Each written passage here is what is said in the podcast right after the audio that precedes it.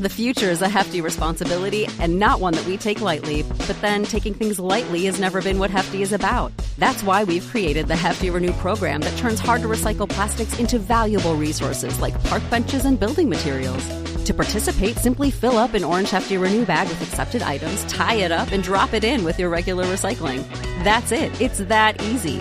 It's time to rethink recycling with Renew. Particular valued resources may vary by geography. More info available at heftyrenew.com.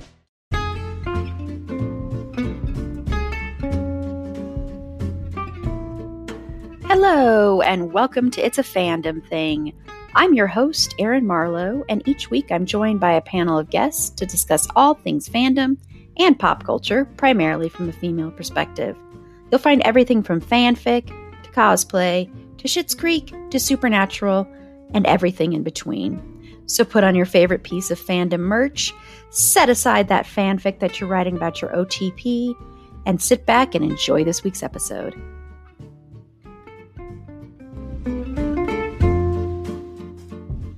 Hello, and welcome to It's a Fandom Thing.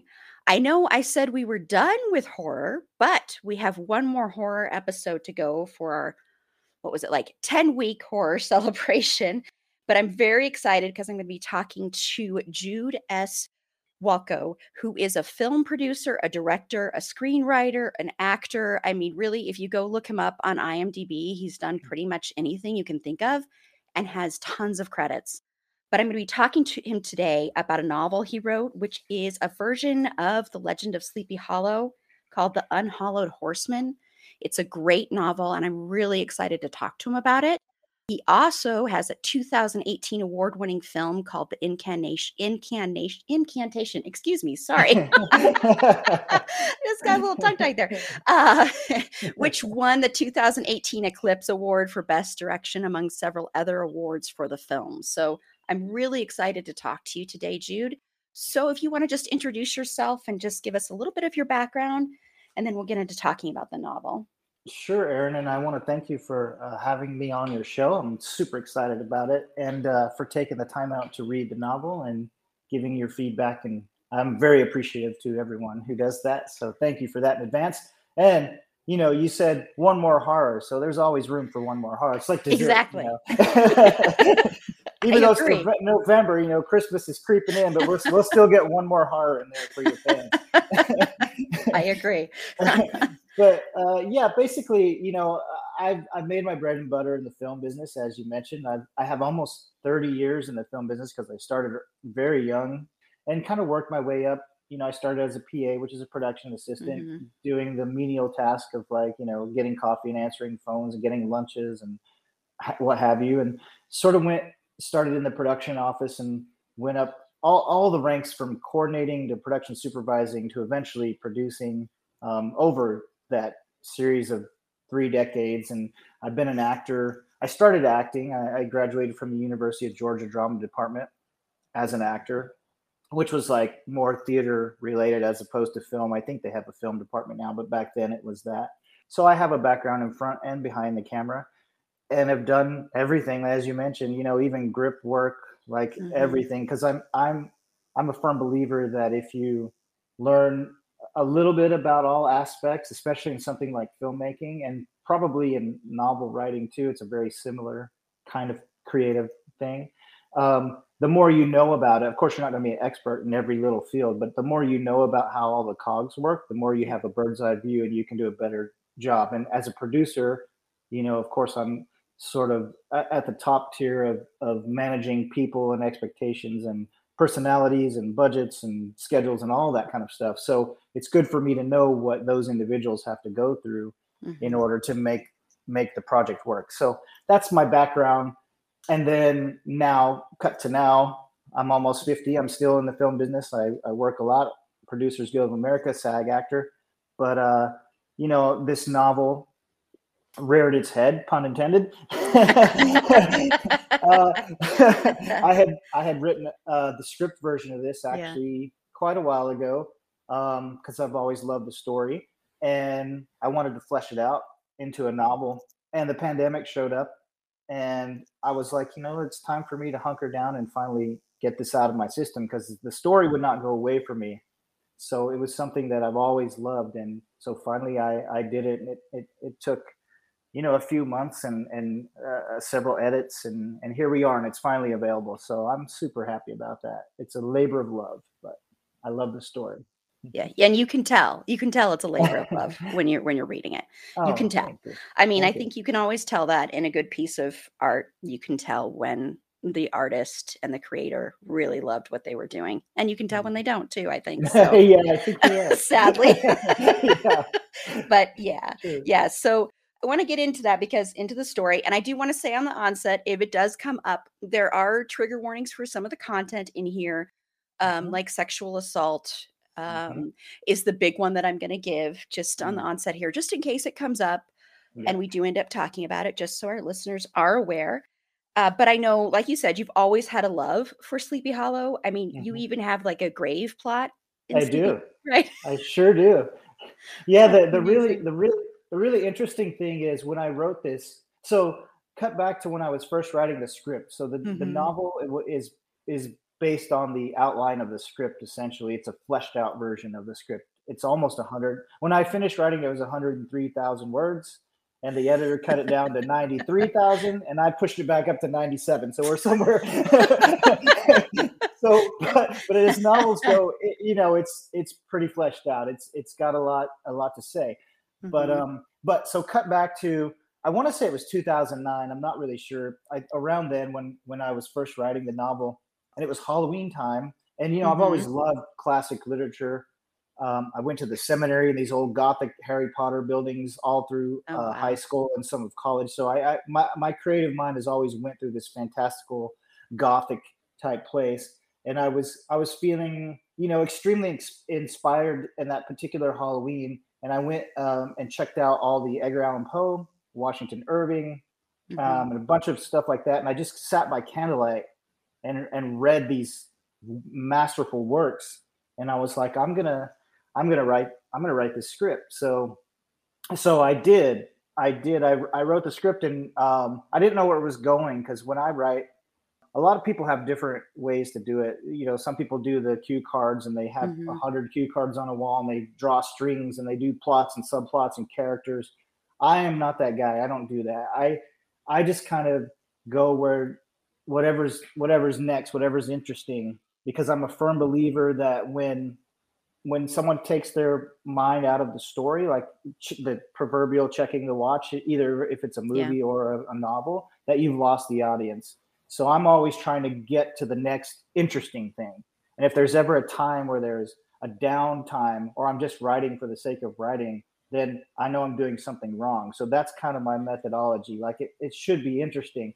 That's harder. That's way easier said than done for sure. Because that's a, that's probably the biggest task for for an author of a screenplay or a novel. But keeping your audience engaged is super important. So that's kind of how I go. And we can get into character development a little bit, but but uh, basically, you know, in my head, I have all these characters because I started as an actor, um, and I was trained by uh, some some really good seasoned actors, like this guy named John Emmerman, who's a Shakespearean, a certified Shakespearean actor, who taught me at the University of Georgia and stuff. But part of that was teaching the backstory of characters and imagining. So even if you're even if i'm an extra for say per se in a in a film and they say you're going to be a truck driver sit on this bar stool and drink this beer. Well for me that guy has to have a story. Like why is he at this bar? Why you know why did he choose this beer? What's his motivation to, yeah. be, to be a bit cliche but you know like I, I like to create backstory. So when it when it was time to write the novel that was great because I had these characters that I knew were in it. And then each one of them had their own backstories and their own personalities. So the story at times took on wings of its own because think about it like this if you have five characters and you know their backstories and their personalities and you set them in a room together mm-hmm. and something happens so whatever that is you can create whatever you want in your mind you have five personalities let's say they're in the library someone walks in with a gun okay, how are those five people going to react? One might run, one might get aggressive, you know, one might throw a book at them, one might jump under the table, whatever. So the so that's kind of how I started going through it. Now, as far as story arcs and and and all, all that um, sort of writing method stuff. I think part of that is from being trained and and being in the film business for 30 years because I God knows I have read so many scripts over the years mostly bad mostly bad ones. That's true. But, uh, there are more bad scripts sometimes unfortunately yeah. sadly. But, exactly. But you know studying people like Joseph Campbell and reading mm-hmm. things like Don't Kill the Cat stuff like that also give you a good basis for story structure which I think is is good and and but uh, honestly, you know, if I'm to be honest, I think just being an audience member of you know 50 years of life for me, watching movies, reading books, and seeing how the plot, how the master storytellers plots sort of come out, mm-hmm. sort of you know through osmosis, I guess, gives you gives you this uh, sort of idea of how your story should go. But a combination of all those things uh, basically that was a long-winded way of saying you know how I come about the story. I go but no, that was sorry. no, that was really that was really really interesting. And so I'm I'm actually because because of what you said, I'm going to jump ahead a little bit here. Um, I wanted to ask that about the character because your characters are so fleshed out in this story, and you can also mm-hmm. tell from the writing that you definitely are a film person. Mm, yeah, because everything I could visualize the story really, really well yeah. uh, while reading it and so i'm wondering you know for your characters i know you mentioned it a little bit but is there a particular process? Like i know you when you're acting you give yourself a backstory. Yeah and so then did you give every single character even if they were in like one scene in the book did you give them a whole fleshed out backstory that we may never have seen on the page? Yeah i i i did that a lot maybe not every character, but almost all of them. Yeah, probably mm-hmm. you know mm-hmm. eight out of ten characters. I do give a very fleshed out backstory. And actually, in the you know the longer version, the director's cut, let's call it the director's cut. I like that. there's you know there's probably some stories that I cut back uh, because you know the editor, the editor's job, just like in film, is to keep you from going off on tangents uh, and saying, okay, that's interesting, but you know people are you're going to lose people there they don't care about mm-hmm. where this guy went to high school you know so but, but to answer your question yeah i do because um, I, I, think it's important um, to create the characters overall motivation and how they're going to react so the more yeah. details you know about their life like like were they uh, did they experience abuse in their life are they educated are they ignorant? Are, are, are they any of the you know homophobic, misogynist, mm-hmm. sexist, whatever, racist, what have you, or or are they free thinker, intellectual people? Like, what's their story? And then I give them events, and sometimes those events just come to me. You know, call it divine inspiration. I don't know, but sometimes I'll have a character and I'll say, okay, like for example, in my story, Deputy Constance. Yeah I always knew from the beginning he had a military background. I can't tell you how I knew that. I don't know how I knew that, but he's a police officer. You know, he does things by the book. Uh, he tries to be a good person. He he prioritizes his task at hand. He's very methodical. So to me, that said Marine right away. Like that's that describes how a lot of Marines I know. So I gave him a military background. So that's just like one small example. But then to make characters interesting, I'm I'm a firm believer characters have to be good and bad. They can't just be one or the other. They can't be a villain or a hero. They have to be a little bit of, of both because that's the way humans are. We're all like that. You know, we all have flaws, but we all also have very shining moments where we do amazing things. Now a character can lean one way or the other. They can do more good than bad or vice versa. But to me, a, a true multi-dimensional character has to have a little bit of everything. So when you read my book, as you did. Thank you for doing that. um, you you know, there's some characters in there that you're not quite sure. Like like yeah.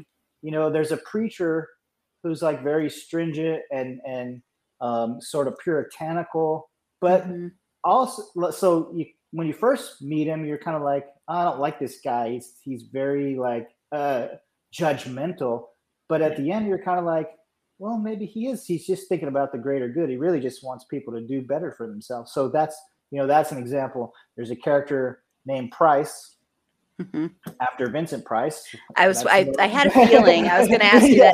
that. character named Poe too. You have you have like all sorts of different names. Like, I but I thought yeah. it was cool you didn't do Vincent Price, like because you have Vincent, yeah. but you didn't do Price, exactly. Yeah. Vincent and then Mr. Price and then Principal. Uh, oh wait, Washington Washington Irving's in there somewhere too. Yes, yes. Uh, mm-hmm. Yeah, there there there's all those little guys in there. But mm-hmm. um, but yeah, so uh, Price, so like Price, you know, he's he's sort of like helping these kids after school with after school work program and and trying to help the community. But he's also having an affair with a married woman, and he has a predilection, you know, for young teenage girls, which you'd learn about. You know, he got in trouble for that way down the road. So like he again, he's he's not a he's not a character of high morals. He's a bit of both. Like you, at times you hate him, at times you despise him at times you're like, yeah. you know, fuck this guy, like he, needs to go to jail. But then at other times you're like, wow, he's really trying to help these kids. And and and and and in my particular part of the story, that particular character is now trying to make a better life for himself and his community. So he's on the other side of that. So and I think that's a very human thing because we all go through phases in our life where we're doing good or evil um, it's just a normal thing like we're all just trying to survive. So hopefully so hopefully the horseman doesn't come for us but until then we're trying to figure it out. No that that that is very very very true. Well i wonder that you know because i think and when we talked about candyman earlier mm. on an earlier episode that we did back in september i think you know like that legend and a lot of legends like even bloody mary or anything like that sometimes are born out of some kind of tragedy or trying to make sense of a tragedy. So, how do you think? I mean, because I know your story deals a lot with tragedy, a lot with people not telling the truth, a lot with that kind of stuff. And so, where does the unhallowed horseman fit into that? Fit into the fact that, you know, this town is using this legend maybe to cover up for their own sins or their own indiscretions, kind of? Yeah. Totally. Well, that's a that's a really interesting question, and it's twofold. Because historically, the novel, uh, the short story, "The Legend of Sleepy Hollow" by Washington mm-hmm. Irving, was part of the uh, sketchbook by Geoffrey Crayon, which is Irving's pseudonym pen name. Was written in eight. Is published in 1820. So this is not too long after the American Revolutionary War. So part of that answer in historical context is I'm a firm believer that Washington Irving wrote this story sort of to cope with the horrors of the Revolutionary War because it wasn't it wasn't that much later. And in fact, historically, I sort of dip into this a little bit in the novel, um, but but historically, the the birth of the headless horseman was there was a guy named John Andre who uh, I might be mixing up the two. No, there's two. There's Benedict Arnold. there's John Andre. John Andre was hung for being a traitor in in the town that's currently Sleepy Hollow was formerly called Tarrytown, and then an, another another guy got his head blown off with a cannon for being a traitor uh, because they had Hessians, which were the German soldiers fighting against the Americans. They were fighting with the British against the Americans. They were basically hired mercenaries, and that's sort of Washington Irving took all those together and made them. Uh, you know, he took bits and pieces of everything and put them in his story. In fact, Ichabod Crane is the name of a real general, but but is the the character is modeled after a, um, a teacher that that a real life teacher that Washington Irving had known in his life. So all this stuff is documented historically. So the story itself was born out of trauma. Now, cut to modern day trauma. Um, and yeah, that's a huge theme. In fact, in mm-hmm. fact, I would say probably the main theme of my novel is characters dealing with their trauma, especially the main character, Vincent, who's a young high school age, you know, junior or senior. He's been diagnosed through the years with ADHD and probably schizophrenia and, and who knows what else. And he's sort of been swept under the rug. Yeah. His mom is really never around and you know she's she's not the ideal mother she never really wanted to be a mother so she just considers him as extra baggage kind of along her own personal journey. So he doesn't get the uh, attention he needs as a child. And he sort of passed through doctor to doctor to doctor that just re- really no one cares about him. There's no one in his life that cares about him. So, of mm. course, that's traumatizing. So the the main thing that you know, if you want to get it into the literal sense, the main theme of, of the novel is Vincent himself is trying to deal with his personal trauma and his mental illness and just being passed off and ignored. And for me, part of that, you know, I, I was born in 72. So, you know, I grew up in the 80s and 90s. And that's when people started diagnosing ADHD. Back then it was called ADD. And, you know, like it seemed to me like everyone I knew were were they were just being diagnosed and given medication. And these are young kids, you know, like teenage teenagers if they're lucky, some younger. And for me, I was like, this seems like normal to me. Like all every kid I know, that's just being a kid, you know, not to say that ADHD is not not a mental illness, but I think a lot of people make misdiagnosed because it was so easy. It was just like, oh, that that kid's you know, he's uh, mm-hmm. he's running around with high energy. He's definitely got HD. Give him give him a pharmaceutical. That'll that'll calm him down. So that's kind of where Vincent's character is born out of that because his his mother abuses him mentally. You know, she has she has sex with people that are not much older than him right in front of him. She's never around. She doesn't prioritize him in any way. Um, mm-hmm. He's like I said, passed through doctor to doctor to doctor when the opening scene with Vincent, he's got a medicine cabinet full of uh, prescription. He doesn't even know what he's supposed to take anymore. He just kind of juggles them and is like, "Yeah, I'll take three of these today, and I should be fine." Because no one cares. Like he's he's thrown in the system, and you could talk on that for, you know, you could talk on the medical system and and insurance yeah. and that that's a whole nother political topic. But essentially, yeah, it's it's it's him dealing with that trauma, and then in the in the metaphorical sense, the sins of the father, the bigger picture thing you were talking about. Mm-hmm. Um, so this is something interesting. When I wrote the script, I had never been to the real life Sleepy Hollow at that point. Um, oh. I, uh, it's really crazy. Like I didn't, I didn't research this or anything other than seeing like, you know, the Tim Burton movie, yeah, and the old cartoon, the Disney cartoons, like the Adventures of Ichabod and all that. That's all I knew. So I wrote the story, and then I visited it like three years later to the actual place. And I was shocked to realize that a lot of the stuff in the story were actually existing in real life. You know, like they they have logos on their fire trucks and their cars. The the um, high school is called the Horsemen. You know, uh, like oh, all wow. this stuff. They've really embraced this. So which plays in which plays in my in my story a lot. And and mm-hmm. just like the way I described the town, it's a beautiful New England town. Um, all that stuff is is true to life. So it's kind of interesting how that town has embraced this anti-hero, this murderer. Mm-hmm. The, the the headless horseman is a serial killer. Essentially, yeah. he's lobbing off people's heads but yet, you know, you go to the town hall in Tarrytown, and there's a big, you know, logo plastered on it with the headless horseman, which I think is awesome.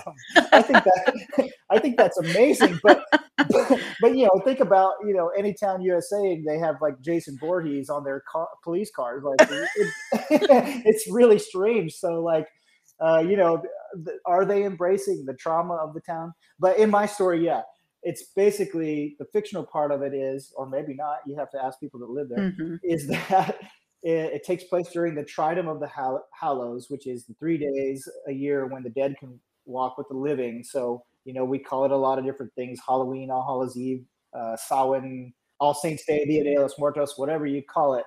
So that's where it takes place. And in, in my story, the sins of the ancestors start to culminate. So if you're looking at a very short 200 year period, it's it's a blip on the radar. But if you're looking on the great cosmos of all time, multiverse type situation, in this instance, the universe says, you know what? It's time to do a cleansing. You know, we, we got to shake the fleas off the back. You know, we got to get rid of the parasites. In this particular time, uh, in this particular town, it will culminate the horsemen and kill off a bunch of people because they they've sinned and their fathers have sinned and their fathers' fathers have sinned. So yeah. throughout the story, you're learning the transgressions of each individual. They're sort of peppered in as you're going along. You learn, like I said, this one guy likes teenage girls, you know, and this this other guy was not a great father figure and whatever. There's like all these little things peppered in to make you realize and and a lot of them are very normal let's call them sins you know like they're some of them are egregious but some of them are just everyday mm-hmm. everyday things that all of us have experienced or know people that have so yeah so it's a it's a great calling you know of of of it's time to pay the piper and and mm-hmm. let's just say the cosmos is like well you know the headless horseman. You guys seem to love the headless horseman so here you go. It's time it's time to pay the piper. I'll give you a headless horseman and uh, you know you're gonna have one hell of a halloween. That's for sure yeah. Yeah. Well i, I want to touch again back on on the mental illness and mental health uh, which we have discussed a lot on this podcast. Oh, yeah. i've been very open about my own experience with that. I grew up in the 80s and 90s as well. Mm. And I know I had tons of friends that were hospitalized, tons of friends that were put on different meds. A lot of it was, um, you know, came across to me as it was a time when people didn't want to deal with kids.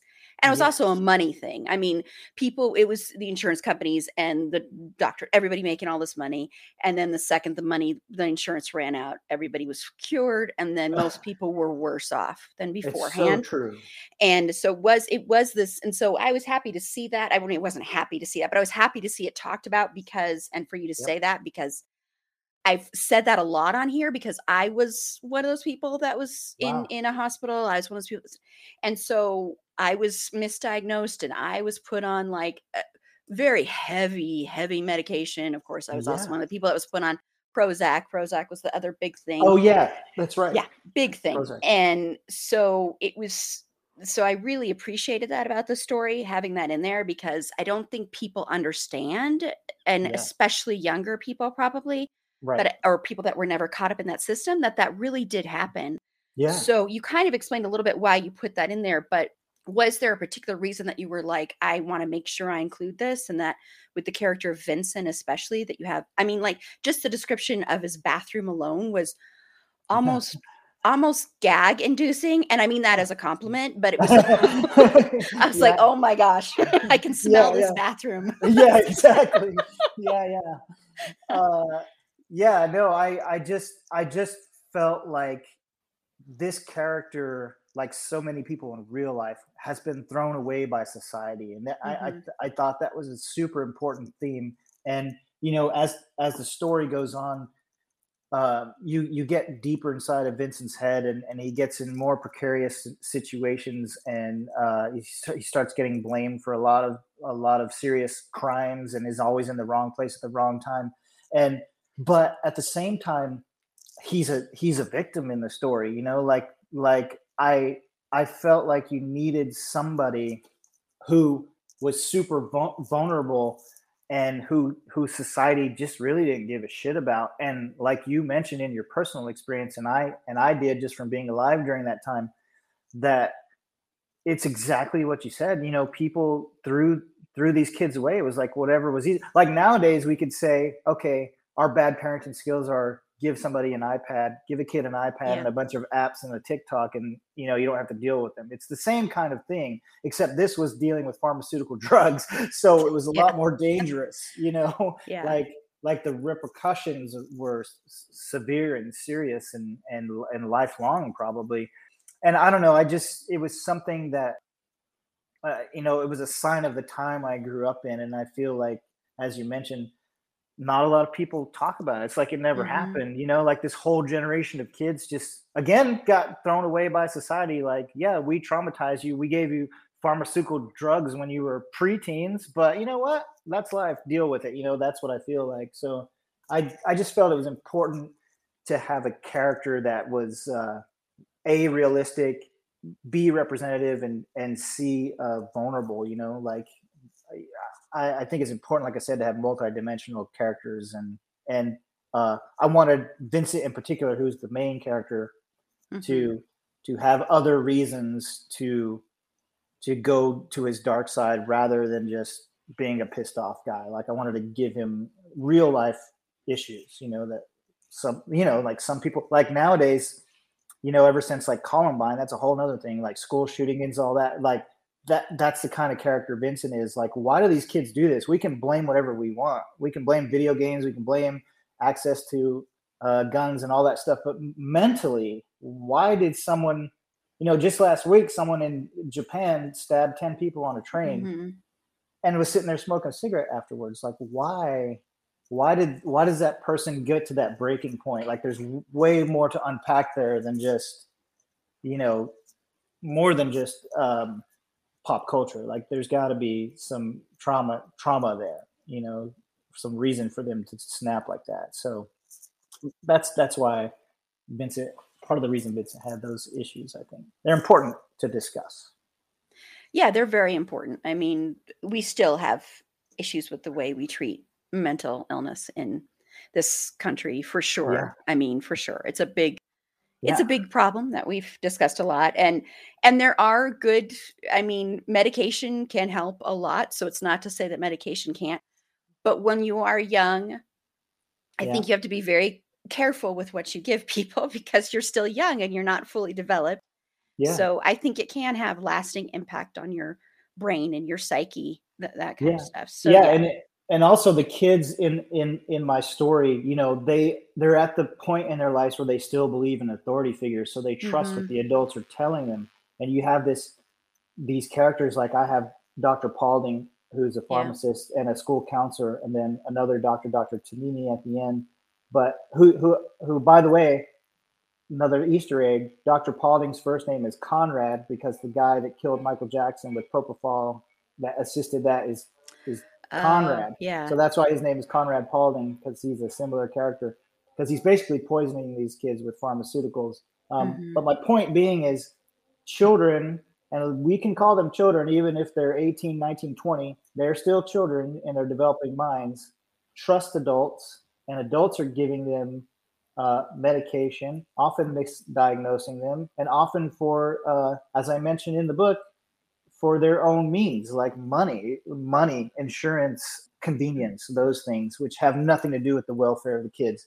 And and I wanted to, I wanted to shed light on that. You know, like I I I, I don't think mm-hmm. it's fair to these children, so I had to put it out there. yeah. Well, no. Well, well th- thank you for doing that. Seriously, I think it's something Yeah.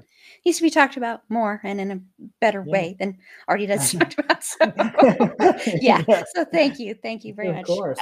And I want to know personally, is there a character in the story that you relate to the most? well, you know, I was thinking about that, and I guess it's hard. It's hard to say. I I'll answer that twofold. One, right off the top of my head, I would have to say uh, Deputy Constance, and the only reason is because uh, he has a teenage daughter, and I have a teenage daughter. My daughter's eighteen. So I lent on my personal experiences a lot of dealing with a teenager and how they go from that especially at that age, you know, in the story, I think Raina, his daughter, who's a, another of, of the main character, probably the main character in the script. She's actually the main character. Vincent is not the main character, but in the book, it's it sort of goes between the two. But anyway, she's like a junior in high school, so she's 17, maybe 18, 16 to 18, um, and my daughter's 18. But they're at that that vulnerable age where you, as a parent, you still see them as your baby, your young kid. You still remember holding them as a baby and smelling the top of their head and like them crying about something very trivial, but to them it was like world ending. Um, and then all of a sudden, all of a sudden they're teenagers, you know, and they barely give you the time of day, and you're lucky to get you know 15 minutes conversation with them a day, you know, and they're stuck on the, in their iPod, iPads or whatever. So that character, yeah, I fatherly stuff, and that was because he's struggling. He's based on when I originally wrote the script. You know, I'm an older generation, so I always saw Michael Keaton playing this character in the movie. But you know, now Michael Keaton's Huh. much older, so he probably couldn't. He's like probably sixty something. But I picture like the young, you know, Mr. Mom, Michael Keaton. So in my mind, this character is always like. That's why his name is Michael, by the way. Another Easter egg. His name is Michael Ah, Constance because of Michael Keaton. because Michael Keaton. But um, but yeah, so like Mr. Mom, for those of you who know that movie with Michael Keaton, it's it, he's a single parent. He's struggling. Like he's he he's he grew up in a world of you know maybe not totally toxic masculinity, but semi-toxic. He, he was in the military. He he doesn't express his feelings well in the story. Now his wife is dead. He has a teenage daughter chaos is going into town. He's one of the only two cops in the whole town, in a literal one horse town. um, and you know, it's Halloween. It's their biggest time of year that they celebrate. Things are happening, very bad things. Uh, his daughter is threatened.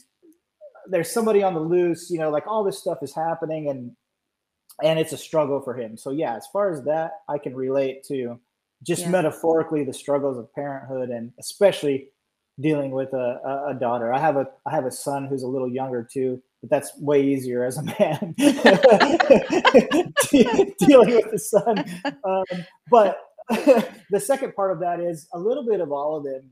You know, are come from from me because you know obviously a writer writes about mm-hmm. their personal experience, so I might take a nugget of something I've experienced or something that's in my personal life, and of course exaggerate it for effect or take it to extreme because of whatever the character is. You know, like like I said, I have got people in my stories who are uh, some people are uh, rapists and some people are pedophiles and some people are murderers and some people mm-hmm. committed suicide and so i can't relate to those people but there's a but somewhere in there there's a little nugget that that's a part of me that that was kind of the birth the seed for those characters. So all of them somewhere along the line you know came from me part yeah. of me but but i guess constance it, that was a hard one by the way. Like i was thinking about it like who who do i relate to? But yeah then the daughter thing i was like oh yeah that definitely for sure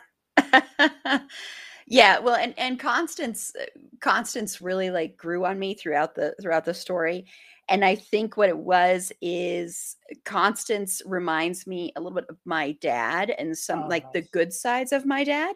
Yeah. Um, and my dad was also in the military, and my oh. dad was also very, you know, he was someone that wanted to be a writer and wanted to write science fiction novels.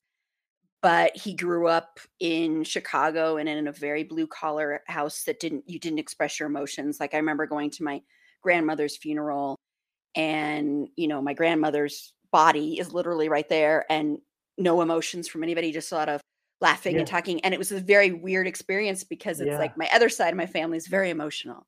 So it's right, like, right, right. so it's these two sides. So what I found interesting about him though is that he's also he's a really emotional character, even though oh, he's yeah. coming up, he's not. He's very emotional. Oh yeah, uh, yeah, very much right on that surface, and a lot of it also is. I'm not going to give it away because I don't think it should be given away, but it's also what he's holding on to from Oh, something oh, yeah. that happened to him. Yeah, exactly. And and yeah, and I am that guy too. So I am super emotional. I'm I don't know I, I don't know if I believe in astrology and all that, but for those that do, I'm a cancer, whatever that means. I don't know. But but, but I've always been like super emotional. I cry yeah. at movies, you know, mm-hmm. even like a good commercial can get me teared up. You know, like I'm that guy. I wear my heart on my sleeve. And my daughter's the same way, who's also a cancer. So maybe there is something to that. but yeah, but uh, yeah, I I am totally that guy. Like like I and I have a similar story that's really interesting because the same thing happened at my grandmother's funeral hmm. um, in Pennsylvania. I'm from Georgia, but all my relatives are from Pennsylvania, and nobody was crying. And I just remember I was bawling, man. I was you know I was like doing the the full yeah. body heave, crying, and I'm looking around and no one else is crying, and I was like. I don't give a shit. Like somebody died. Like I, this is sad, man. You know, like but it's interesting you say that because uh, and weird segue, but yeah. So I grew up Catholic and I went to the seminary for many years. I was going to be a priest, and like I mentioned earlier, I was in these big Gothic seminaries and mm-hmm. all that. Um, so that's interesting because growing up as a kid, we saw bodies all the time because I remember being an altar boy when I was like six years old at funerals and stuff. There was a funeral parlor right down the street from us, and they always you know you need altar boys to hold candles and do whatever crazy shit. So it, it, was weird. We were always around bodies and there was no, never emotion. Like i don't remember it was just a very it's a very strange thing you know catholics have wakes where i don't know if yep. you're catholic or if you're familiar but that side of my family my dad's side of the family is which is so it was that was part of it was that was i because yeah. i didn't know how long catholic funerals were I mean, yeah yeah like it's, it's like yeah, it's like that. Yeah, they have a wake for like three yep. days where anyone could just come and view the body. You know, usually just out there in an open, tw- you know, or business hours at least, and and just people come, they just shuffle through and say their respects. Which, when you think about it, is is kind of morbid. But like I, you know, I grew up with that, so it didn't it didn't really faze me at all. Like that that sort of. I mean, maybe it did. Maybe that's why I'm writing horror now. But that's where it all stems from. But, yeah, that's where it all started. but, but, I feel like I'm kind of well adjusted. I don't know. I could be wrong about that. That's funny. Well, some of the nicest people I've met write horror. So, yeah, you know. Agreed. agreed. hey, it's Kaley Cuoco for Priceline. Ready to go to your happy place for a happy price? Well, why didn't you say so? Just download the Priceline app right now and save up to 60% on hotels. So, whether it's Cousin Kevin's Kazoo concert in Kansas City, go Kevin, or Becky's Bachelorette Bash in Bermuda, you never have to miss a trip ever again. So, download the Priceline app today. Your savings are waiting Go to your happy place for a happy price. Go to your happy price, Priceline. You know, I've I've written horror stuff before mm-hmm. too. Because I know when you have to write that, it can take you to a dark place in your mind, whether you yeah. want it to or not. Yeah. So writing this story, I mean, there's a lot of darkness in this story as well. There's, yeah. I mean, of course, there's violence because you're dealing with a serial killer. yeah. So there's going to be yeah. violence. Yeah. Um, but was there that there ever a part of you that was hard? It was hard to shake that ever at a time, or did that ever get to you? Or oh yeah, yeah, so many times, uh, so many times. Like I, I was, I just, I just uh, wrote an article about this uh, two days ago. But um, getting back to the multi-dimension of, of characters and in my story there's a lot of there's a lot of evil in some of my characters, um, mm-hmm. and some of it's extreme. Uh, and some of that stuff was hard to write. Like I, I, like I am, I'm pretty liberal, and I try not to offend anyone. And some of my characters are extremely offensive. You know, mm-hmm. I, I have, like I said, I got people uh, attempted rape. I got uh, people with pedophile pedophilic tendencies. I got all kinds of bad things in my story. Yeah. And there's some slurs in there, which I would never say as a person, you know, and, and it's just, it was hard to write those things. And I constantly feel myself like, which is why we had a discussion earlier about content warnings, why I felt the need to put the content warning, even though some big authors like Stephen King don't even use them and some people are against them. But I, I always feel the need to be like, hey, these are characters in a story you know, they they yeah. there's not good without evil. There's not a hero without an anti-hero. So you can't everything can't be you know butterflies and puppy dogs, or else it's not an interesting mm-hmm. tale. You have to show the bad side of people, especially in a horror where there's going to be some um, repercussions to their actions and language and all that. So if that, if you don't show the bad side, then there's no reward if something happens to them. You know. So, mm-hmm. um, but that was that was hard. It was difficult. And and one of the things that I'd love to talk to you about is, you know, like one of my characters, Marissa, is Vincent's mother. Yeah. And like I said earlier, she's very free spirited and she has a lot of she's had a lot of men in her life and and she enjoys sex like the rest of us, but she's always been sort of had this scarlet letter painted on her by her family all the way through. So she just mm-hmm. embraced it. She's kind of like well, if you're going to call me a slut and a whore, then I'll be a slut and a whore. That's fine. Like I, I'm okay with it. I'm okay with myself. But I'm curious to ask you because of of your opinion of your you're a fan with from a feminine perspective mm-hmm. of, of what you thought of her and or any or you know like we keep mentioning the the attempted rape scene and stuff. So I'd like to know how you felt about those particular characters, but especially Marissa because she's just that was hard for me because yeah. I felt like I I kept you know I as the creator kept calling this character like lecherous or a whore or a slut or whatever and I would never say that mm-hmm. to a mm-hmm. woman and I also I, I would be offended if anyone said that about anyone you know so it was very hard for me to create this fine line of like how do I get people to have a disdain for this woman but also not offend half the population. You know, it's it's hard to do. So I would I would yeah. love to hear your uh, take on those characters or thoughts. Yeah, yeah, sure. No, I, you know, because I will say with Marissa, you know, because her being a single mom, I was raised by a single mom. Basically, I mean, my father didn't come into my life until later on, and all of that.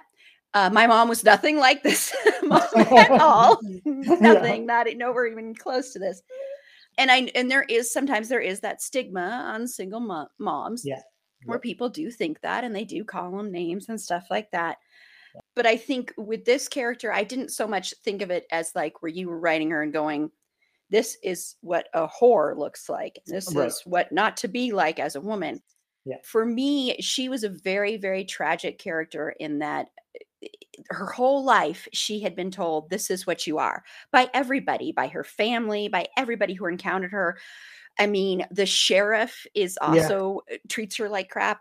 Yeah. Everybody treats her like an object Yeah, which a lot of women are treated that way like an object.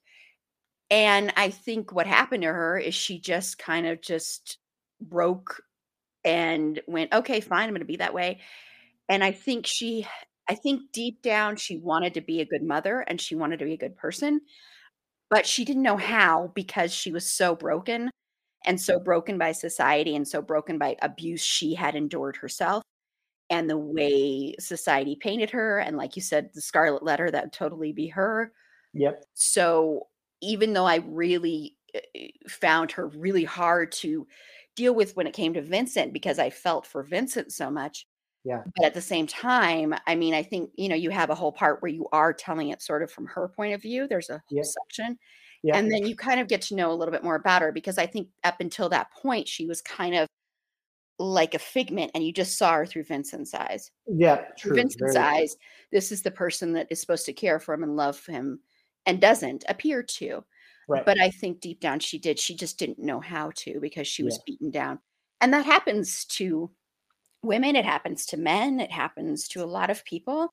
Yep. i mean like you said people aren't black and white it's just the way they are people are complex and if you have characters that are just really good angelic characters that's boring frankly usually i think it's boring and yeah. Uh, so i think with her it's she's just a tragic tragic character that i think if she had ever had an ounce of love and if she had respect for herself to me she hates herself she just Yeah. despises herself and so she's like i'm just going to ruin myself which is interesting to see with a woman and to see it a little bit more complex and to be able to see the side of her that isn't just a quote unquote whore or a quote unquote slut as people like to paint it because that's that's a thing you see a lot is women can't own their sexuality in media it's Right, yeah. very hard because then they are called a slut or which is not which is not fair because we all like to have sex. It's like natural. Like why is it yes why is it Mm-hmm. bad for a woman to be sexual? Like what the fuck? You know what I mean? Like Yeah, I, no, I it's true. not it's not fair at all. Like I, we're all the same. I feel so. Yeah. Yeah, exactly. Yeah, yeah. And then with with Raina, I I loved I loved her. I absolutely loved her. I worry about her where she is right now, yeah. Exactly. but I loved her and uh, the attempted uh, attempted assault scene. Those are always very difficult and sometimes they can be done in a very gratuitous male gaze way is the best way to put it what I did, what I do want to give you feedback for that because I don't know how much you want me to get into that because I don't want to No. spoil a bunch of stuff. You can go as far down the rabbit hole as you feel.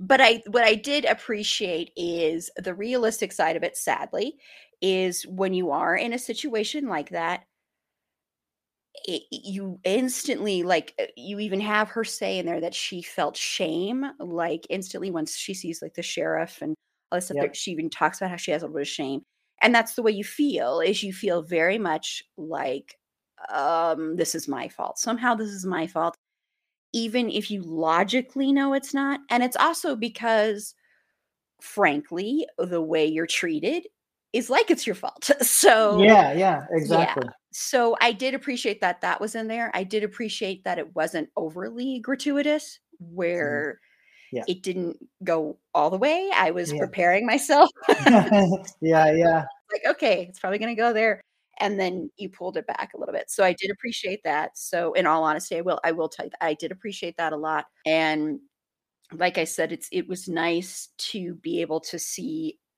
even though I hate that this is a fact, but to be able to see in there how she was feeling, which was very accurate and true that she would be feeling that shame. Yep. and not wanting to say anything. And whenever she tr- starts to try and say it, yeah. how she stops herself immediately. she can't even bring herself to say it because she knows she's going to be looked at as a wrongdoer in a situation that Mhm. she did nothing wrong. Yeah, Yeah, yeah, and- because yeah. society. yeah. And I have to say, not not spoilers, but certain things that happen to certain people were kind of very cathartic. I will say. yeah, I will exactly. I will just say sometimes you you like to root for the horseman. Sometimes. It's very true. It's very true. It's like Yeah. you know, like Dexter. I love the show oh, Dexter. Oh yeah, yeah. and there are some people you're like, okay, yeah, Dexter can go ahead and kill him. That's fine. exactly. but yeah, but but thank you for asking me about that because yeah, I, and I think you know I did appreciate, like I told you before we started, I did appreciate that there were content warnings. I mean, like I said, I watch horror all the time, and I watch a lot of dark stuff, so I'm used to seeing dark stuff. But it still is nice to to see that, especially with whenever it comes to sexual assault, because it's nice to be prepared a little bit for that. I think so. Yeah, so I I appreciate them being on there. I understand that, you know, I mean, sometimes I think with horror, it's a lot of people think you shouldn't have content warnings for that because it's horror. So you're in for it anyway. But I think right, right. sometimes it depends. So, so Yeah. I appreciated that. I'm so. I'm glad to hear that too because you know I I was on the fence about I always knew I was going to put content warnings, but I was on the fence about how I felt about them, uh, just because you know I didn't want plot spoilers, and Mhm. I thought you know does that ruin the experiences if you're if you're prepared? But hearing you say that now I'm like totally for them because if you are someone who is sensitive or worse yet has experienced something like that you Mhm. know it's it's only fair that you get a warning that there's something in there because uh, I wouldn't wish that on my worst enemy to be to be surprised by something traumatic like that. You know, so yeah, that's yeah, good to hear. and and it didn't to me. It didn't spoil anything. I just knew stuff like that was going to be in there, but it didn't spoil anything because you didn't say specifically where it was going Right. to be. yeah, So yeah. or what was going to happen. So Yeah, yeah. it didn't spoil anything for me. No, Yep. no, not at all. Okay, So cool. yeah, so Glad to hear thank you, and thank you for asking about that. I do appreciate that. So, um, but I do want to know because I know um, writing a screenplay is very different than writing a novel, of course, because the screenplay is considered, you know, by some the blueprint and not the final product, whereas the story, the a novel is going to be the final product. I mean, it might get adapted, that kind of stuff, but it's still the final product. So the process, I mean, you talked a little bit about your process already, but do you, after writing a novel, and I know you've already written a lot of screenplays, is there one you might prefer, or the how does the process differ there? And then is there one that you prefer, or I would have to say that I prefer having been through the experience now the novel, and I'll tell Mm. you why. Uh, there's a couple of reasons. I look at I look at screenplay as sort of like the boisterous younger cousin of the novel, because a novel is sort of more fleshed out, erudite, uh, refined, all those things, and a- and a screenplay is only meant to grab your attention as quickly as it can because you have 90 minutes to tell your story which is Mhm. never enough time and it's visual medium so you have to things have to pop on screen or else people are going to be going for popcorn or whatever um, taking restroom breaks so but as a result that story can never really get told in its full full essence. It's really only a snippet of of even the best movies are only just a snapshot of of, of a bigger Mhm. story which which is great for a certain thing. Like it's great if you're just trying to zone out. It's great for being entertained. It's great for escapism. It's great for all those things. But as far as being a storytelling a storyteller it's not going to outlive you. It's not it's not the campfire story it's going to be passed down on the generations even as great as kubrick and scorsese and all these people that we love are you know in a 100 years from now they're not going to we're not going to be talking about stanley kubrick. We're still going to be talking about washington irving. You know i, I feel Mhm. like i feel like a novel is a, a story of the written word stands on its own. And the reason i like it better is is because you get to flesh out, you get to say all those things that that makes the story better, particularly character development. You know, like if you didn't know Marissa's background, she would just be a one-dimensional character. Like you said, you only see her yeah. through Vincent's eyes to a certain point, and then you get her backstory, and you're like, oh, okay, well, that's way more interesting now that I know about her past and all that stuff. And also the the historical references, like in my novel, a lot of it's based on actual history or retelling of history, which creates this whole atmosphere. The town of Sleepy Hollow is a character in and of itself, you know, and a lot of people don't know the backstory. They don't even know about the whole um, American Revolutionary War aspect uh, and where, where the origins of the story were born. They may have never been there, like I was never been there, so they don't know what the actual town is like. Maybe they've never been to New England and they don't know that whole atmosphere. So all those things in a novel, you have time to put all those things in there. And like I said, there was originally a lot more in there. there was at least 10,000 words more in there that came out of my brain. But, um, but yeah, I, I enjoy the novel because now that I've written the novel version, I feel like the story has been told. I feel like it's out there. I feel like the characters are out there. The whole arc is out there. Now, of course, any, like you said, anything can happen. It could be adapted. I could have a sequel. I could have a prequel. In fact, I'm already thinking about things that may happen in, in the next version if it gets popular. But the story is complete. Like that that chapter, that whole section of that story is out of out of my mind. It's out in the world. It can stand on its own. Whereas mm-hmm. a movie, I feel like I, I feel like it's just way too quick, you know, like you you mentioned my movie The Incantation and you know, it's just there's so much backstory and, and in a movie exposition is boring you know because yeah. you don't want to sit there and learn okay this character back 10 years ago did this and they did this. It's like i don't care. I want to see somebody get shot like you know like whatever. Mm-hmm.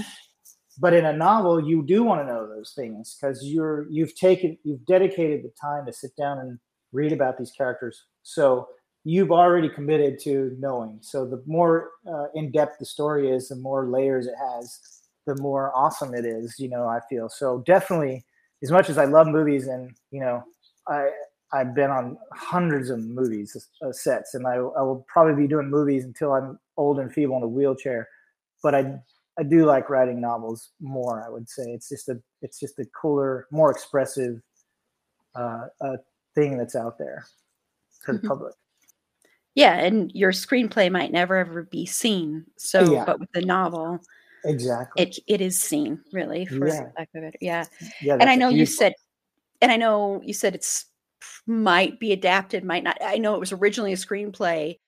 So do you ever think of trying that though with this one, trying to put it on screen? Oh yeah, totally. Um, it's probably it's probably out of all my screenplays, it's probably the most um, commercial in that aspect. Like I feel mm-hmm. like any any studio could pick it up and go like, yeah, this will sell. It's it's Halloween. It's it's seasonal. It's a bit of a slasher. It's yeah. thriller. It's it's horror. It's all you know. It's got a it's got a fan base, sort of a click. You know, if you look at the numbers, Halloween is into the billions of sales every year. It goes up and up every year. Um, mm-hmm. And the Headless Horseman is becoming more iconic uh, as a character. You know, like back in the day, you had Frankenstein and Wolfman and the Mummy and yeah. Uh, all that Dracula. Now the Headless Horseman is kind of in that fold. Like people accepted every Halloween as a as an iconic uh, Halloween character. So um, yeah, I think it's it's definitely it's just I never I, I I do so many other projects and and have so much stuff in development that I never personally have the time to like pitch my own projects because I'm working mm-hmm. on so many others. So if I had the time, I probably would sit down and pitch this and try to get it to studios, but I haven't, which is again back to your what you just said. The novel, I don't have to pitch to anybody, you know, it's out there. Like like exactly. I just had to take the time to do it and, um, and refine it. But yeah, I think it's definitely in fact, I think it's it, it has potential to be a franchise. Like I, I think there's a lot of stories I want to tell, even in the Unhallowed Horseman world. Like like I want to get to know. Like I said, in the original script, Raina is the main character. Like Mhm. she's it's this whole story revolves around her, whereas in the novel it's more Vincent. It's through Vincent's eyes. But Raina's Raina's an interesting character, and then her backstory and what happened to her and, and her mother and all that Yeah. stuff, and then what's happening in this town and the trident of the hallows and the curse of the ancestors and all these things. You know, there's a lot there's a lot to unwrap there, which which I think could be a whole sort of you know universe, like a whole little folklore world building as H.P. Lovecraft does, you know, something like that. Yeah, no, definitely. I could I could definitely see that. Yeah. So I I want to know, I've asked people this all the time. How do you handle when you have a creative block, when you have writer's block or any creative block come up because it happens to every single oh creator, yeah, part of the yeah. process. How do you handle that? I'll tell you what I do. I'm a firm believer that creative things cannot be forced. I'm 100% me. I believe that 100%. So I feel like it's a bad idea if you go, I have to sit down and write a story today and it has to be 1500 words. I think that's not good because Mm. yeah, you can do it, sure, but it's not inspired. And that's, that's what uh, writer's block essentially is, is you're not inspired by anything.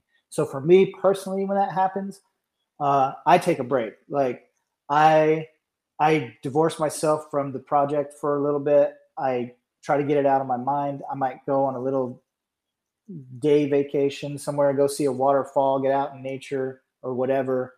But I don't force it. And in fact, when I was writing this, I, I often explain it when I first started. So I had the script as an outline, so I knew kind of my Mhm. story arc already, what the beat points I had to hit and it just seemed so daunting. And when I first started, you know, I didn't wasn't writing that many words. I was writing maybe less than a thousand a day, which is not that much for a writer. And then I eventually got up to like 1200, 1500 and and more like the scene with Marissa that you were talking about. Yeah. That was an awesome scene. And I wrote that all in one sitting because I was just like, oh my God, like, you know, divine inspiration. Washington Irving is like, ah, you know, so that was really, that one particular was awesome but in the beginning it was like chipping away at an iceberg. Like i saw this gargantuan task. I knew where i had to be. I just didn't know how i was going to get there. And i i assigned deadlines to myself and i was like i'm going to write every day but i couldn't. You just can't because because creativity doesn't work that way like not good Mhm. creativity. So what i would do is i would just i would just take a break and then i would start to miss it you know? Because like like it's like I don't know how to explain it. It's like it's like when you watch a good series on Netflix and you haven't you know mm-hmm. binging it and then you walked away for a couple days and you're like, oh man, I wonder what's happening on the crown. Like I really need to catch up to that. you know, it was like like that sort of gnawing in the back of your head, like, man, I got to get back to this story. And when I I found that when I took those breaks, so I probably averaged four to five days out of a seven day week instead of seven out of seven because that's mm-hmm. just impossible. I don't think it's possible. Maybe I mean people like Roald Dahl used to write every day, but Roald Dahl is Roald Dahl. I'm not Roald Yeah. Dahl. I wish I was, but you know there are people like that, of course. But I think your average writer is is not like that and has Mhm. a lot of creative blocks. But I find that, and for me particular, particularly, it's a hard word to say, going to opposite end of the spectrum. So like for example, you know, like my film is horror. So like I said, if I live in Thailand currently, so I can there's all kinds of beautiful nat- natural things here. So if I go to a waterfall or a mountaintop or a giant lake, I'm not thinking about horror at all. I'm not thinking about you know anything anything horror related or even seasonal Halloween. I'm out in green nature. It's the furthest thing from my mind. It's sort of like a reset button on a computer. And then when I mm-hmm. come back, I find that I, I've missed it. Like, oh, this is my baby. Like I'm ready to jump back in, you know, and then and then the creative juices start start flowing again.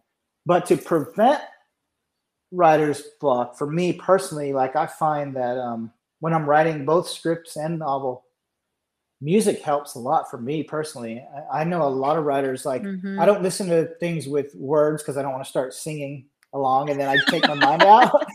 But I, but I might have something like on low, you know, like I'm a big like Danny Elfman or Hans Zimmer or Vivaldi, you know, just like Mhm. classical or or um, you know what they call on YouTube epic epic songs or or stuff that's just like inspiring. And I might have those on very subtly just to like keep the keep the brain churning. But um, yeah, that's that's an interesting question because uh, everyone deals with it. Like, what do you do when you hit, hit a creative block? Yeah, it's a it's a it's a hard thing because everybody comes to it. It's just something that happens. And I do agree with that. Like if you push yourself, like if you're like, no, I'm gonna write anyway, no matter what, I'm gonna do this no matter what, it's number one, it probably won't be as good as what you could do if you were to step back and take a break. Yep. And step away from it. And I think that that is that thing of where you have that pressure on yourself of if I'm not doing this 24 7, am I really a creative person? If I'm not right. doing this 24 yeah. 7, am I an imposter? It's that imposter yeah, yeah. syndrome. Thing. Yeah, totally. Totally. And so I think that that that plays a part in it. And I think it's interesting about music because as I've said a lot of times on this podcast, music, I could give up almost if I was asked to, I wouldn't want to, but I could give up everything else except for music. Music to me is just everything. It inspires everything I've ever written, everything I ever do. It's just like, I mean, I can hear a song and I'll literally like see like a whole outline of a story in my head. Yeah, totally. Yeah, exactly. it's amazing. That's so Music true. so powerful. It's oh, just, oh, you're so so right about that. So yeah, true. Yeah. Another thing that's inspiring to mm-hmm. me if I'm if I'm feeling at a low point, at, at a non-creative point, is I think about every single classic you've ever read. Name an author: Charles Dickens, Edgar Allan Poe, whoever, whoever you mm-hmm. like. At some point, that person was sitting alone, most likely in a room with themselves, churning out this work of art. So yeah. you're a you're a colleague in a sense. You're in the same boat they were and these are great classics that have inspired generations. So mm-hmm. whenever you're feeling down and like, oh, this is hard to get through or whatever, just know that you're you're really not alone. You're part of you're part of a, a, a long-standing tradition. Like like I mentioned, Roald Dahl, he's one of my favorite writers. You know, he had he had a writer's hut even when he was famous at his house in Great Missenden. He he built a writer's hut away from his house hmm. so that he didn't have the distraction of family. And he would go there and write like they've recreated it in his museum. I actually went to it in in uh, in the uk but you know he had his like little uh, armchair in his desk and he just sat there and he wrote by himself who's one of the most prolific authors ever and some of the greatest stories ever um, mm-hmm. um, and he was just like you and me and i'm sure there were days when he sat there and it's like man i just I don't feel like fucking writing today. Like I have nothing, yeah. you know, like I'm sure he had those moments too. So I I try to you know, like when I wrote the incantation script, I was writing for some reason I was writing it at night, that particular one, maybe because it's a it, it's a dark evil story that deals with like witchcraft and occultism and devils and stuff. But I don't know why. But I always wrote at night and it was weird because my kids were younger at that time. Mm-hmm. And so they would wake up and go to school and life would happen and you know, my wife would be doing her thing, all normal life would happen. And, and I would like sleep in the day and then I would get up, you know, at night and I'd have like a little light because they were all sleeping, you know, like two in the morning and I'd be sitting here writing and uh, it was just a, a, a weird thing. But for that particular project, that's when creativity struck for me. Yeah. And, uh, you know, it was just like, I don't know. I, I like the process of writing and I think I try to think that everyone goes through the same challenges no matter what you're writing so i think that helps me when i think about other people like you're not alone kind of thing you know it, it helps mm-hmm. it helps with the creative and in the end the other cool thing to me sorry to go off on a tangent is oh, no. is that it's so cool to me that it doesn't cost anything to create written word you know? Like like anyone with a mouth and a brain and a keyboard or a pen mm-hmm. can create a tangible product and i think that's amazing.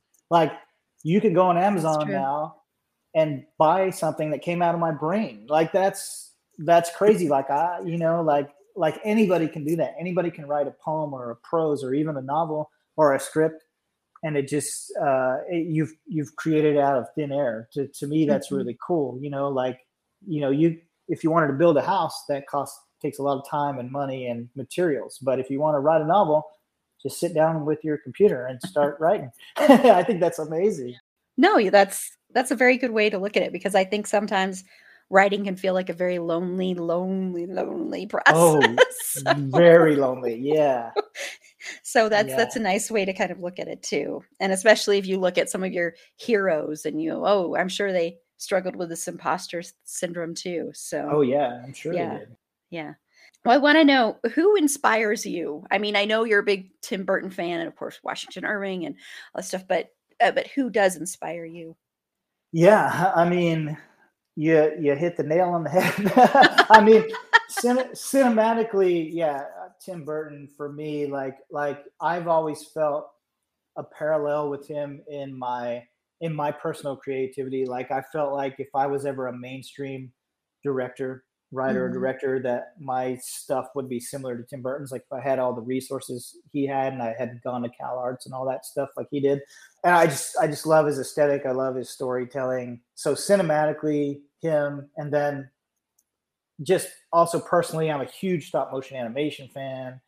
Huge fan of Ray Harryhausen, Tim Burton, Henry Selick, like Pixar, like going down the line of all that stuff. And the stop motion community is a very tight knit community because it's such a specialized um, skill set to have. So they all know each other because they've all worked on the same movies including you know the classic what we considered classics uh, like Nightmare Before Christmas and Coraline, and going all the way through to today, Frankenweenie and Corpse Bride and Paranorman and all that stuff. Yeah. So the Tim Burton world and the stop motion world kind of run parallel in that in that same those same circles, and I've had I've been blessed to not only meet some of those people, meet Tim Burton a couple times, but also work with some of some of the best stop motion people like the Chiodo brothers, and they're actually mentioned in my book as well. Um, so those those people inspire me. That the people, you know, like Tim Burton, uh, the Chiodo brothers, Richard Elfman, who did the Forbidden Zone. These people did these projects when they weren't cool, or there there was no. Um, if you look if you look at the Forbidden Zone by Richard Elfman and Danny Elfman's brother, who's also a good friend of mine, or you look at the Chiodo brothers, Killer Klowns from Outer Space. They did those that movie. movies. I know that's what I'm saying. They did those movies like on their credit cards, you know, like Yeah. they both. Rich, Richard Elfman said he had to sell his house to finish that film, and it took him like a decade. Um, and same with the Chiodo brothers. I know them Mm-hmm. personally, and they like they gave eh, you know begged, borrowed, steal, asked their friends, whatever. Same thing I did with Incantation. That, that was a credit card movie. Like I literally made it. Me and my friend, my business partner Dan Campbell, and my company Blue Falcon, we did it with our credit cards. Like in France, we were, you know, like like I admire those people because despite the odds, they don't care about. They're not doing it necessarily for commercial success. Yeah, that would be great. We would all love to have a billboard on uh, Sunset Strip in LA and get an Oscar nom and all that stuff. But we're not going into these projects thinking that's the end all. We're not even thinking they're going to be successful. In fact, we know most time more than not we're going to lose a lot of money on the deal. But to have that drive to to have to put that story out there no matter what, no matter cost and personal cost too. Like, you know, like I said, I was I was living in an opposite time of my family not even saying goodbye to my kids to go to school to finish that script just because sacrificing our, our ars gratia artis you know like Yeah. it, it had to be done and i just admired i admire that from people those those people are my biggest heroes if you look at my at the end of my book i think i have an Mhm. author's note and i mention a lot of those people um, but then as far as like influences you know i I was very lucky to have a really good education. Like I said, I was in the seminary and in, in, my very uh, developmental stage, like high school years, and and I had a great education, sort of like the the Dead Poet Society. That movie, Yeah. remember that movie? It was a similar education to that, wherein you know we were reading classic literature as and, and as a sophomore in high school, and I was like going to Broadway and and uh, like concerts and stuff that you know, a boy from Georgia would never have experienced any of those things. But because I was in the seminary and they took education very seriously, I had all those things, which opened up the doors to classic literature for me, which is which is you know, classic English literature is the birth, uh, the forefather, if you will, of American literature, which is Washington Irving and James Fenimore Cooper and all those guys. But it started with you know everybody in England, like you know Charles Dickens and all those Yeah. people. So those influences, classic English literature, segueing into classic American literature, huge influences on me. Again, in a hundred years from now, no one's going to remember uh, even The Godfather, but they will remember Moby Dick. Still, there'll be people reading, you know, these stories, uh, War, War and Peace, and whatever. Like you name a classic, it's going to be around forever. So, uh, yeah, mm-hmm. everything for me, basic basising classic literature, it's the best hmm. for me. Are there any upcoming film or, or television projects you can talk about, or you want to talk about, or? Yeah, actually, um, something different for me I, I, mentioned I have a company called Blue Falcon mm-hmm. Productions. Mm-hmm. We're doing a project right now that's a docu series called Sons of Fallujah, and it's I've never done um, a docu series or documentary, but it's my my business partner Dan was a Marine in Fallujah in 2000. I want to say 2006 or 2008. I, I mixed those up for some reason, but anyway, where there was a pivotal point that happened called the Tribal Awakening, where basically the U.S. was in there, Al Qaeda was in there, and there were the people in the middle, the real people, the Iraqis that live there, the everyday mm-hmm. people that didn't want to have anything to do with Al Qaeda or the U.S. Right? So it's a very yeah. human story that people, you know, either usually in the media it's either oh these are terrorists and they're all evil, or it's hey America's number one, freedom, liberty, bald eagle, go fuck yourself. Like it's one of the, you know, mm-hmm. it's like mm-hmm. both extremes but everybody forgets that there were people living there that there, there was this this was their home these tribes have been around since even before the muslim religion was around that's how old they are thousands of years old and then these two warring factions came in and tore up their hometowns mm-hmm. uh, so our story is the real life interviews testimonials from the marines who were there from the iraqis who were there on both sides and going up up and down the chain from the people on the ground holding weapons at each other, all the way up to commanding officers, tribal leaders, the whole thing. So we're currently interviewing those people. We've got a lot, uh, and we're going to do a series on that just because there's a humanitarian aspect that uh, pe- people don't know about. Like I said, it's in the media, it's just one extreme or, or the other. It's either you either you hate them or you love them. You know, you're on one side or the other. Either either America's the white devil or uh, and or they're the infidels, the infidels, or you know, like, or or um, everyone's a terrorist. An Arab is a terrorist. Like that's mm-hmm. not true. You know, like these are human beings. They and so there's a lot of human stories to be told there.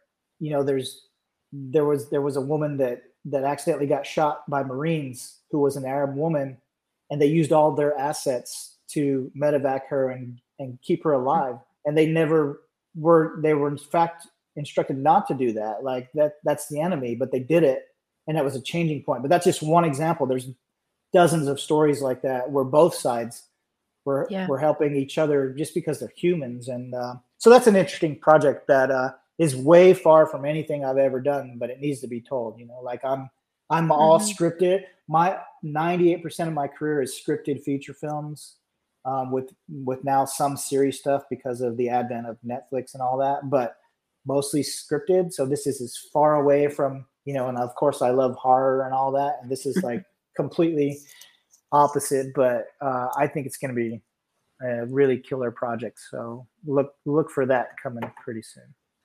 No, that sounds great because I do think that is true. People forget about the human beings involved in that and and yeah I mean, it's because you think it's over there, so it's not. Yeah, it doesn't affect right. me, so I'm not going to think about it. Or people just like to put a lot of labels, and yeah, so very, very, yeah. very true. So yeah, and a parallel with the novel, like like um, you know, we were talking about the ADHD and misdiagnosis and the sort of children thrown away by society. Well, on the back end, you have the soldiers in this that are thrown away by society, like that whole PTS thing, PTSD thing and like mm-hmm. soldiers coming back, and a lot of them are homeless now, a lot of veterans, mm-hmm. and they don't have proper medical care, and all that whole side of it too. Sort of like disposable. You know, they they use them when they're young, when yeah. they're in good fighting position. They they put their lives on the line, and then they come back and they can't even deal with their families. Like they just can't relate. You know, when you've seen someone blown up in an IED bomb, mm-hmm. it's hard to go home and and eat casserole with your wife. Like it's a whole nother world that you've been traumatized into. So that's also touched upon in our because uh, because again it's just real it's just real everyday testimonials there's no there's no script nothing scripted it's all just people on camera telling their sides of the story so mm-hmm. yeah it's it's important stuff too that we forget about like we just we see you know cnn news bites or whatever that's all we see like oh yeah we yeah you don't think of the cost of it and the the, the person behind it the real living flesh and blood person behind it you don't really th- and it's true i remember we went a group of us this was a few years ago went downtown here in, I, I live in colorado and went downtown denver and we were passing out like you know stockings to the homeless and stuff and which is just a small little tiny thing you can do i mean that's not really even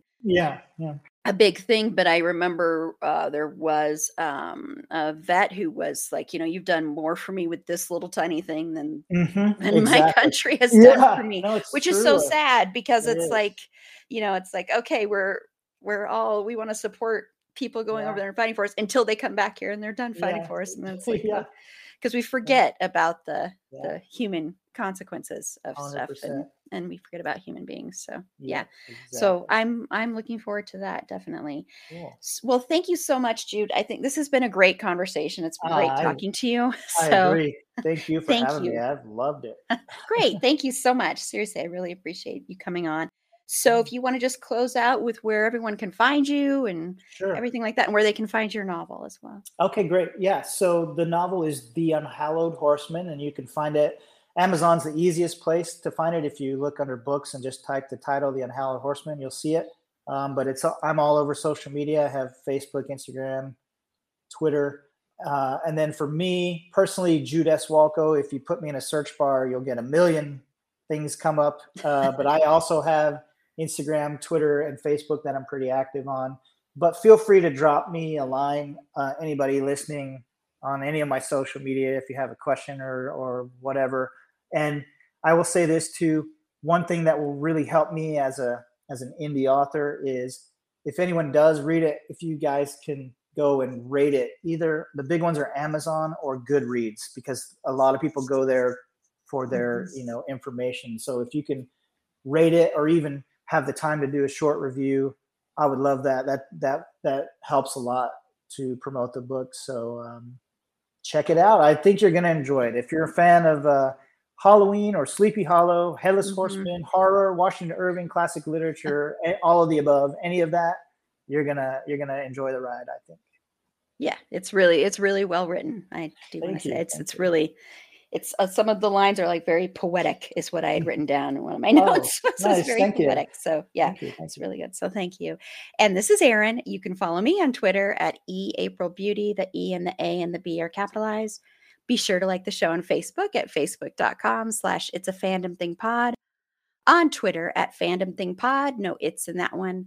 On instagram at it's a fandom thing pod on TikTok, we're still trying to learn the TikTok thing. I feel so old. TikTok confuses me so much. But I think me and the other Erin are getting kind of good at it. I don't know, but you can follow us there at It's a Fandom Thing Pod. Uh, but on our next episode, we're going to be talking about conventions because conventions are back. So you're able to go to conventions now. So that'll be a fun conversation, talking a lot about that. So until next time, remember it's a fandom thing. Black Lives Matter and stop Asian hate.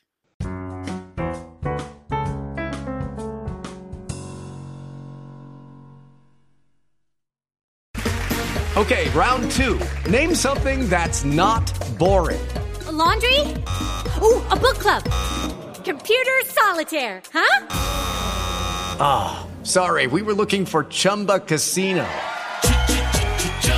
That's right. ChumbaCasino.com has over 100 casino style games. Join today and play for free for your chance to redeem some serious prizes. ChumbaCasino.com. No purchase necessary. Full prohibited by law. 18 plus terms and conditions apply. See website for details. Hey, podcast listener. Do you love talking about movies, music, TV, comics, and games? Then you should be listening to The Great Pop Culture Debate, back and bigger than ever for season 9. This season, the panelists discuss the best James Bond film, the best Elton John single, the best Nickelodeon original series, the best Batman villain, and so much more. Find the show wherever you listen to podcasts or head to greatpopculturedebate.com. More than 100 topics are already available. Subscribe today.